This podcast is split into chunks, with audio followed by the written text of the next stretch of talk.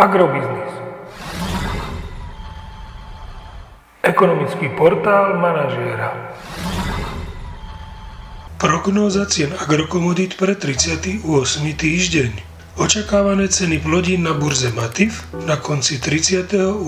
týždňa. Pšenica 235 až 245 eur za tonu, kukurica 209 až 214 eur za tonu, repka 570 až 600 eur za tonu.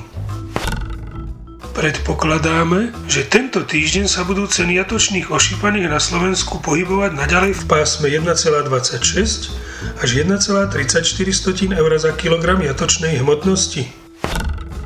Agromagazín už druhý týždeň po sebe nemení svoj odhad nákupných cien surového kravského mlieka na mesiace september až november.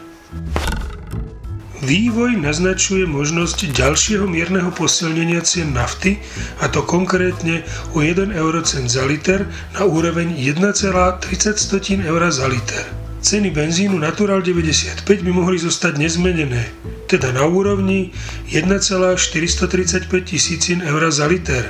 Nejasný vývoj na trhu s ropou však môže motivovať predajcov k zvoleniu vyčkávacej taktiky, a tým napokon nechať cenovky pohonných môd na čerpacích staniciach tento týždeň nezmenené. Podrobnejšie informácie nájdete v aktuálnej prognóze na portáli Agrobiznis.